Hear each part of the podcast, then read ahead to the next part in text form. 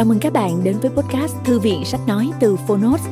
Ở podcast này, chúng tôi chia sẻ phần mở đầu và chương mục của những sách nói bán chạy thuộc nhiều lĩnh vực khác nhau được đội ngũ của Phonos chọn lọc. Mong là thông qua podcast, người nghe sẽ tìm thấy quyển sách phù hợp cho bản thân và cả những kiến thức hữu ích cũng như nguồn cảm hứng, kinh nghiệm giúp cuộc sống hàng ngày trở nên phong phú, hiệu quả hơn. Podcast Thư viện Sách Nói được phát sóng đều đặn vào thứ ba, thứ năm và thứ bảy hàng tuần. Mời các bạn cùng đón nghe. Và nếu yêu thích nội dung này, hãy tải ứng dụng âm thanh số và sách nói có bản quyền Phonos để nghe trọn vẹn cuốn sách. Ngoài ra, Phonos còn sở hữu hàng ngàn nội dung số hấp dẫn khác như tóm tắt sách, ebook, thiền, truyện ngủ, nhạc chủ đề, vân vân. Hẹn gặp lại các bạn tại ứng dụng sách nói có bản quyền Phonos nhé. Còn bây giờ, hãy cùng lắng nghe cuốn sách của ngày hôm nay.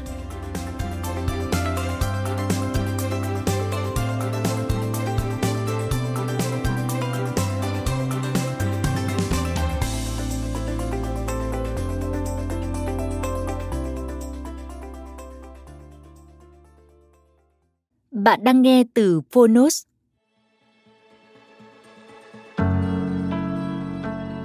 Kể chuyện cuộc đời các thiên tài. Marie Curie, nhà nữ khoa học kiệt xuất. Biên soạn Rasmus Hoài Nam. Độc quyền tại Phonos. Phiên bản sách nói được chuyển thể từ sách in theo hợp tác bản quyền giữa Phonos với Công ty Cổ phần Văn hóa và Giáo dục Tân Việt –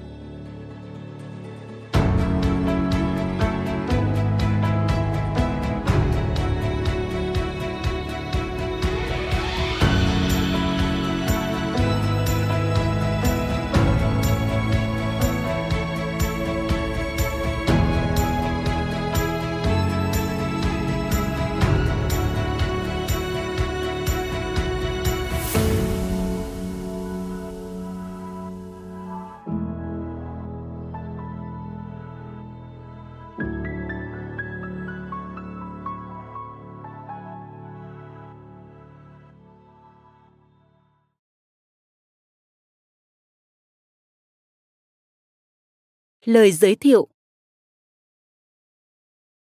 Bộ sách kể chuyện cuộc đời các thiên tài gồm 10 cuốn, trong đó mỗi cuốn sách là một câu chuyện khắc họa sinh động cuộc đời, quá trình sáng tạo cùng những đóng góp to lớn của những con người vĩ đại làm thay đổi cả thế giới. Đó là Alfred Nobel, nhà khoa học có tấm lòng cao cả khi dành phần lớn tài sản của mình sáng lập ra giải thưởng Nobel danh giá. Là thiên tài toàn năng Leonardo da Vinci, con người cùng lúc đam mê cả nghệ thuật và khoa học với năng lượng sáng tạo khôn cùng. Là nhà văn Anderson với những câu chuyện cổ tích đi vào tiềm thức của bao thế hệ tuổi thơ. Là nhà vật lý Isaac Newton, Albert Einstein với sự lao động không biết mệt mỏi đã mang đến những phát minh làm thay đổi đời sống, những quan niệm của toàn nhân loại.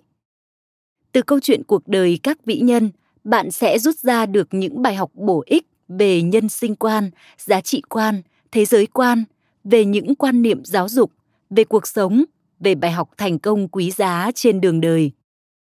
Với lối viết dung dị, truyền cảm, giàu chất văn học, bộ sách sẽ đưa các bạn đến với những chân trời kiến thức đầy hấp dẫn và lý thú.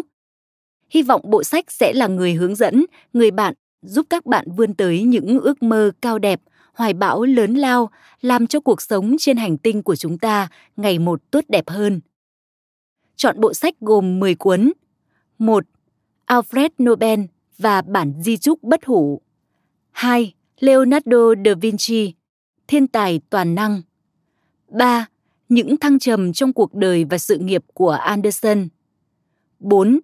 Isaac Newton, nhà khoa học vĩ đại. 5. Lev Tolstoy, nhà văn hiện thực thiên tài. 6. Albert Einstein, tuổi thơ gian khó và cuộc đời khoa học vĩ đại. 7. Thomas Edison, thiên tài bắt đầu từ tuổi thơ. 8. Marie Curie, nhà nữ khoa học kiệt xuất. 9. Victor Hugo, cây đại thụ của nền văn học lãng mạn Pháp. 10. Beethoven, nhà soạn nhạc cổ điển vĩ đại thế giới. Lời nói đầu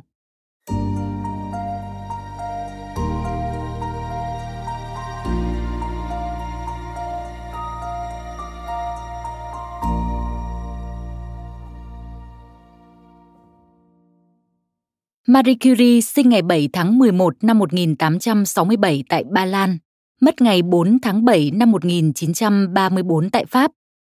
Bà là một nhà vật lý và hóa học kiệt xuất. Bà nổi tiếng với việc cùng chồng phát hiện ra radium và polonium cùng những nghiên cứu tiên phong về phóng xạ. Bà là người đầu tiên vinh dự nhận hai giải thưởng Nobel ở hai lĩnh vực khác nhau. Không những thế, Marie Curie cũng là nữ giảng viên đầu tiên ở Đại học Sorbonne. Thời thơ ấu Marie Curie tên thật là Maria Salomea Skłodowski. Bà sinh ngày 7 tháng 11 năm 1867 trong một gia đình mà cả bố và mẹ đều là giáo viên. Bố của Marie Curie là ông Władysław Skłodowski, xuất thân trong một gia đình quý tộc thuộc tầng lớp thấp của Ba Lan. Cuộc sống của tầng lớp quý tộc này trước đây khá sung túc, nhưng đến đời cha của ông Władysław thì bắt đầu sa sút vì đất đai ngày càng cằn cỗi và bị tước đoạt. Đó cũng là bối cảnh chung của nền kinh tế Ba Lan thời đó. Để vượt lên số phận, ông Władysław đã phấn đấu hết sức mình trên con đường học vấn. Sau khi tốt nghiệp đại học ở Saint Petersburg ở Nga, ông trở về Warsaw làm giáo viên dạy toán và vật lý. Mẹ của Marie Curie cũng chào đời trong một gia đình khá giả ở nông thôn. Sau khi tốt nghiệp một trường tư thục tại phố Vreta ở Warsaw, bà Bronisława Boguska trở thành giáo viên của chính ngôi trường này. Sau nhiều năm giảng dạy, bà được bổ nhiệm làm hiệu trưởng của trường. Đây là một trong những trường tư thục tốt nhất dành cho nữ sinh, nên hầu hết các nhà giàu ở thành phố đều cho con gái đến đây học. Hai ông bà kết hôn với nhau vào mùa hè năm 1860 và sống rất hạnh phúc trong các căn hộ liền kề với những lớp học. Trong 7 năm, năm người con lần lượt chào đời. Con gái lớn của ông bà là Zofia, con trai tiếp theo là Joseph. Ba người về sau đều là con gái. Bronisława đặt theo tên mẹ và được gọi thân mật là Bronya. Helena được gọi là Hela và Maria được gọi là Manja. Trong năm anh chị em, Manja bao giờ cũng được yêu quý nhất nhà vì cô là con út. Cuộc sống của gia đình Skłodowski rất đầm ấm, êm đềm. Năm 1868, ông Władysław được bổ nhiệm làm hiệu phó một trường nam sinh ở phố Novolipki. Ở đó gia đình ông cũng được phân một căn hộ. Vì vậy, bà Bronisława phải từ bỏ vị trí hiệu trưởng trường nữ sinh để theo chồng tới nơi ở mới và ở nhà chăm sóc các con. Trong hồi ức của Marie Curie, mẹ của cô là một người phụ nữ đẹp và rất hiền dịu, đoan trang. Bà thương yêu chăm sóc các con chu đáo, nhưng Manya nhớ rằng chưa bao giờ cô được mẹ hôn. Cô yêu mẹ và cảm nhận được tình yêu thương mà mẹ dành cho mình qua những cử chỉ vuốt ve âu yếm. Cô cũng rất thích mỗi khi mẹ lấy mấy ngón tay gầy gầy, nhẹ nhàng vuốt lên mái tóc cô. Nhưng Manja không hiểu vì sao mẹ luôn dùng bát thìa dĩa riêng khi ăn và đặc biệt hạn chế ôm hôn các con. Mãi về sau cô mới biết rằng mẹ mắc bệnh lao phổi. Căn bệnh đã hành hạ bà cho đến tận những năm cuối đời. Mỗi buổi chiều, mấy anh chị em cùng nhau chơi trận giả quanh những dãy cột tròn của tòa nhà trong trường. Tối tối, chúng lại chơi trò bắn nhau bằng đạn gỗ. Căn phòng rộng với bốn chiếc giường xếp ở bốn góc trở thành các chiến lũy của bọn trẻ. Chúng la hét, nô đùa, cho đến khi nào chị Sophia bảo ngừng lại thì chúng mới lần lượt lui quân, ai về chỗ nấy. Manya bộc lộ trí thông minh từ rất sớm. Một lần, ông bà Skłodowski kiểm tra việc học chữ của cô chị là Pronya. Cô bé đánh bần từng chữ một cách chậm chạp, khó khăn. Thấy thế, Manja cầm lấy cuốn sách từ trên tay chị, rồi đọc trôi chảy câu mở đầu của đoạn văn. Khi đọc xong, thấy mọi người đều im lặng như tờ, thì Manja bỗng hoảng sợ. Cô bé nghĩ, chắc mình vừa mắc một lỗi lớn. Manja òa khóc nức nở rồi giải thích. Con xin lỗi, con không cố ý làm như vậy đâu, chỉ tại nó dễ quá. Bà Broniswava liền vỗ về cô. Không, con yêu, con không có lỗi gì cả. Ông Władysław hỏi Bronya thì mới biết rằng mấy tuần vừa rồi, Bronya rủ em chơi trò cô giáo học trò. Hai chị em học chữ với một bảng chữ cái làm từ bìa cứng. Bronya còn dạy em học ghép vần. Vậy mà đến hôm nay, khi cô chị còn chưa đọc trôi chảy, thì cô em đã đọc được vài câu văn ngắn đơn giản.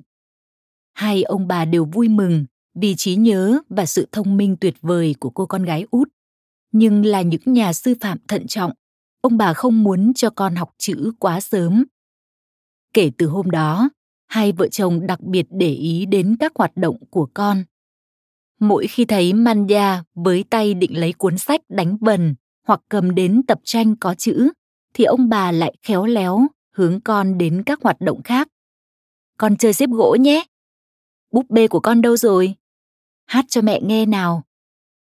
Hôm nay cũng vậy. manya vào phòng mẹ, nũng nịu nói. Mẹ ơi, mẹ cho con ở đây với mẹ một lát được không? Mẹ cho con đọc một tí nhé. Căn bệnh lao đã khiến bà Broniswava ngày càng mệt mỏi. Bà khó có thể tỏ ra khỏe mạnh trước mặt chồng con nữa. Thỉnh thoảng, những cơn ho ra máu làm bà thấy mình như sắp đứt hơi. Bà ít gặp các con hơn để tránh lây cho chúng. Vì vậy, Manya mới thấy nhớ mẹ và muốn được gần gũi với bà. Bà lấy tay nhẹ nhàng đẩy cô con gái bé bỏng ra, nhìn sâu vào đôi mắt trẻ thơ của con rồi bảo Manya, để mẹ yên nào, mẹ đang bận. Con ra vườn chơi nhé, hôm nay trời rất đẹp. Lúc nào rảnh rỗi, mẹ lại kể chuyện cho con nghe. Dường như thông cảm với mẹ, Manya đưa mắt nhìn quanh một lượt. Đằng kia các anh chị vẫn mải mê với mấy trò nghịch ngợm. Đồ chơi rơi loảng xoảng xuống sàn, tiếng cười đùa vang lên giòn giã từng hồi. Trong bếp, mấy chị giúp việc nấu bữa tối đang chuyện trò rôm rả. Manya quay sang nói với mẹ. Con đi tìm chị Sophia vậy. Bà mẹ mệt mỏi, nhưng vẫn âu yếm bảo con. Ừ, con đi đi. Loáng một cái, bà đã nghe thấy tiếng gọi phía sau nhà. Chị Zofia, chị Zofia ơi! Sau đó hai chị em dẫn nhau đi dọc theo dãy hành lang các phòng học. Đến cuối dãy, Zofia buông tay em ra, bước lên trước, đẩy nhẹ cánh cửa gỗ ọp ẹp. Trước mặt chúng là một khu vườn nhỏ. Bức tường bao quanh khu vườn mọc đầy rêu xám xịt, cỏ trong vườn mọc lưa thưa. Manja ngồi xuống một cái ghế đặt trong vườn. Cô bé hỏi chị. Chị Sophia ơi, bao giờ nhà mình lại đi Zvola? Sau tháng 7 mới đi cơ, em còn nhớ nơi đó à? Ký ức về kỳ nghỉ hè năm trước lại hiện lên trong đầu cô bé 5 tuổi rõ mồn một. Mandia nhớ chị em cô đã lội bì bõm dưới chân một thác nước hàng giờ. Cũng ở đấy, cô cùng anh Giuseppe và các chị lấy đất nặn quả táo, quả dâu và cả bánh xà phòng thơm nữa, rồi đem lên phiến đá bằng phẳng gần đó để phơi. Năm nào bố mẹ cô cũng cho các con về nhà họ hàng ở thôn quê để nghỉ hè. Trong những tháng hè ấy, mấy đứa trẻ thành thị nhà Skłodowski trở thành mấy đứa trẻ nông thôn thực thụ. Chúng mặc sức đùa nghịch trong rừng, đi thăm mấy lâu đài gần đó và còn theo bác Boguski đánh xe ngựa ra đồng nữa. Bỗng nhiên, giọng Zofia vui vẻ vang lên, cắt đứt dòng suy nghĩ của Manja. Chúng mình chạy thi nào? Chị cược là sẽ đến cuối vườn trước em đấy. Manja giả vờ giận dỗi bảo chị. Em chẳng muốn chạy đâu, em muốn nghe chị kể chuyện cơ. Sophia có trí tưởng tượng rất phong phú. Những câu chuyện cô kể cho các em thường được thêm thắt những tình tiết ly kỳ, khiến lũ trẻ hết sức say mê. Chúng hoàn toàn bị cuốn vào thế giới trong các câu chuyện của chị kể. Lúc thì cười ngặt nghẽo, lúc thì khóc thút thít, lúc lại hồi hộp khi nghe đến những tình tiết kịch tính nào đó. Sophia chiều ý em, đồng ý kể chuyện cho Mandya nghe. Hai chị em quay về nhà. câu chuyện cứ nối dài theo bước chân của hai chị em. Bỗng tiếng rủ rỉ của zofia cùng những câu hỏi mỗi khi chưa nghe rõ của Manja im bặt. Hai đứa trẻ lặng lẽ đi qua căn phòng có cửa sổ treo rèm. Đó là phòng của viên hiệu trưởng Ivanov, đại diện cho chính phủ của Sa Hoàng trong ngôi trường này. Lão là một con người đáng sợ và cả gia đình Skłodowski đều ghét lão. Ba Lan lúc đó không còn là một nước độc lập mà bị chia làm ba phần. Varsava nằm dưới sự cai trị của Sa Hoàng Nga. Những cuộc khủng bố tôn giáo, cấm đoán sách báo tiến bộ, nỗ lực xóa bỏ tiếng nói Ba Lan để tiêu diệt linh hồn dân tộc này diễn ra ngày càng man dợ. Trước sự nhu nhược, hèn hạ của chính quyền, người dân Ba Lan phải nhẫn nhục trước kẻ thù vì thời cơ giành lại tự do chưa đến. Những tầng lớp trí thức yêu nước, cố nén đau thương, cố gắng trụ vững ở những vị trí được bổ nhiệm, để từ đó bí mật đào tạo ra những lớp trẻ mang đầy nhiệt huyết cách mạng và lòng yêu nước nồng nàn. Vì vậy, trong mỗi trường trung học ở Ba Lan nổ ra mâu thuẫn sâu sắc giữa những người thỏa hiệp với quân xâm lược và những người âm thầm chống lại chúng. Những tên hiệu trưởng do thám và những giáo sư bị chèn ép mà Ivanov và ông Władysław là những đại diện tiêu biểu. Ivanov là người liếm gót giày của giặc. Lão gắt gao ép giáo viên dưới quyền phải dạy trẻ nước mình bằng tiếng Nga. Lão gọi tiếng Nga là tiếng mẹ đẻ. Hắn thường xuyên soi mói, tìm những cách nói Ba Lan trong bài viết của học sinh. Sau một lần phản kháng quyết liệt trước hành động vô liêm sỉ này của hắn, ông Władysław đã trở thành kẻ thù không đội trời chung của tên hiệu trưởng này.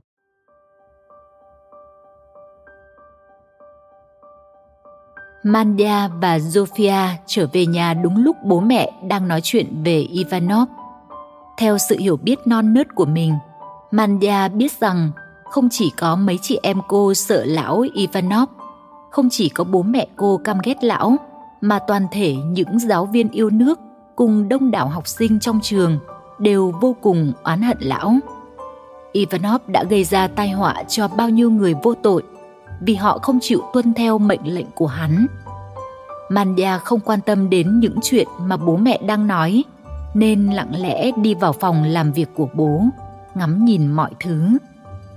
Bộ ghế bành bọc nhung đỏ theo kiểu thời phục hưng làm cho căn phòng trở nên sang trọng hơn. Một chiếc bàn đóng bằng gỗ đào hoa tâm bóng loáng. Phía trên treo một bức họa Đức Giám Mục trang nghiêm giữa chiếc khung mạ vàng – Mandia đi qua cái giá đặt chiếc chén sứ, vẽ chân dung vua Louis Philippe mà bố mẹ luôn nhắc nhở các con không được đụng vào. Rồi tiến lại chỗ những đồ vật mà cô yêu thích nhất. Đó là cái khí áp kế kim vàng nền trắng mà ông Władysław thường vặn lại và lau chùi đều đặn vào các ngày cố định trước những cặp mắt chăm chú của đàn con. Rồi đến cái tủ kính nhiều tầng, bên trong đặt bao nhiêu là thứ kỳ lạ và hấp dẫn ống thủy tinh, cân tiểu ly, mẫu quặng và có cả một cái điện nghiệm có lá bằng vàng trước kia, ông Władysław thường mang các dụng cụ đó tới lớp để giảng bài. Nhưng từ ngày có lệnh giảm bớt các giờ khoa học thì cửa tủ luôn luôn đóng chặt. Manja rất thích những đồ vật ấy, nhưng không hiểu bố dùng chúng để làm gì. Thấy con gái đang kiễng chân, say sưa ngắm nhìn các dụng cụ thí nghiệm, ông Wadiswaf liền dặn con, đó là những dụng cụ vật lý của bố. Con chỉ nhìn thôi, đừng sờ vào chúng nhé vâng ạ. Manja trả lời bố, rồi lại tiếp tục nhìn chúng. Từ đó cô bé quen với cụm từ, dụng cụ vật lý, và cứ nhắc mãi mỗi khi ngắm nghía các đồ vật trong phòng làm việc của bố.